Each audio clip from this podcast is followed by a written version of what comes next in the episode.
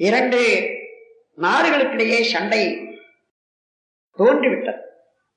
ஏதேனும் ஒன்றுதானே ஜெயிக்க முடியும். இந்த ஜெயம் நிலைத்த ஜெயமா?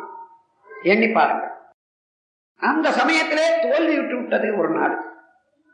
தோல்வியுற்ற நாடு அடிபணிந்து விடலாம். அடிபணிந்த நாடு என்றுமே அடிபணிந்து நிற்க முடியவே முடியாது.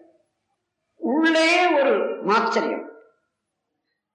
என்றைக்காயினும் இந்த அடிமக்கலை நீக்கிக் கொண்டுதான் வர வேண்டும். என்று வஞ்சம்.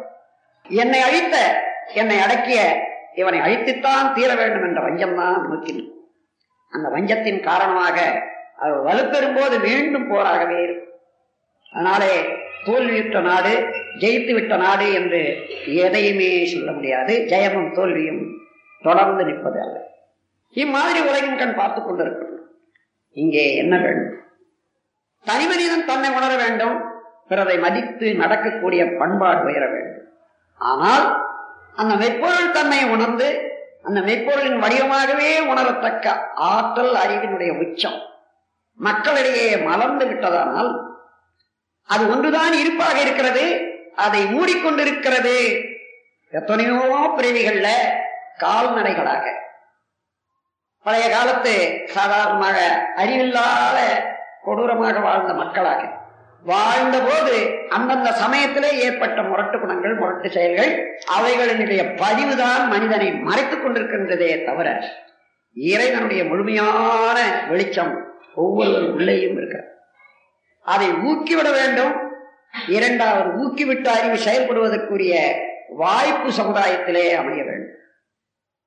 எண்ணிறந்த மகான்கள் இன்று வரையில அமைதிக்காக அருளுக்காக செய்த போதனையெல்லாம் நாம் பார்க்கிறோம்.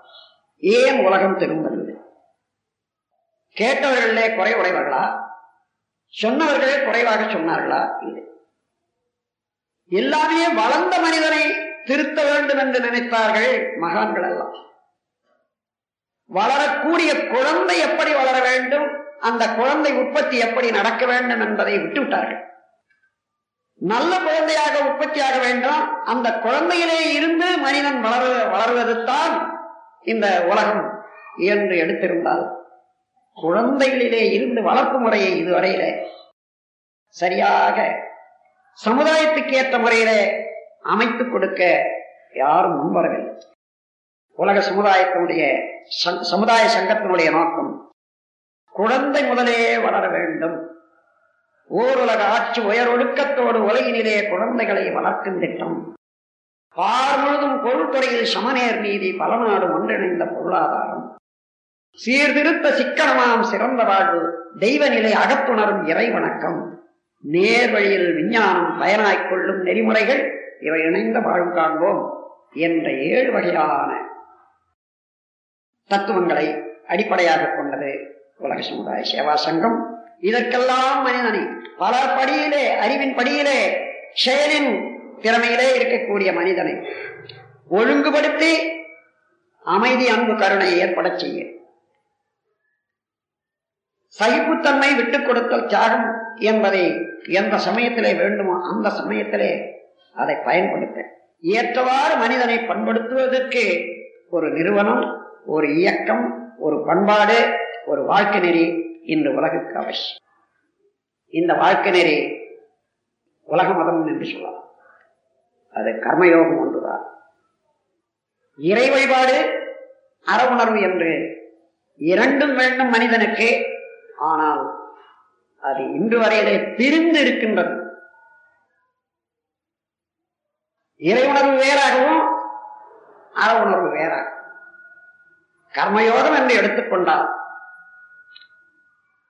ஒவ்வொரு மனிதன் செய்யும் செயல்களிலே விளைவு. எல்லாம் வல்ல இறைவனுடைய திரு திருவருள். அவனுடைய நிலைதான் நமக்கு இன்பமாக துன்பமாக கிடைத்துக் கொண்டிருக்கிறது. செய்கிறவன் நான். செயலின் விளைவு இயற்கை நியதி. தன்னுடைய செயலை ஒழுங்குபடுத்தி செய்ய முனைவானேயானால் செய்கையெல்லாம் அறமாக மாறும். அந்த செயலிலே இறைவனும் சேர்ந்து விடுகிறார்.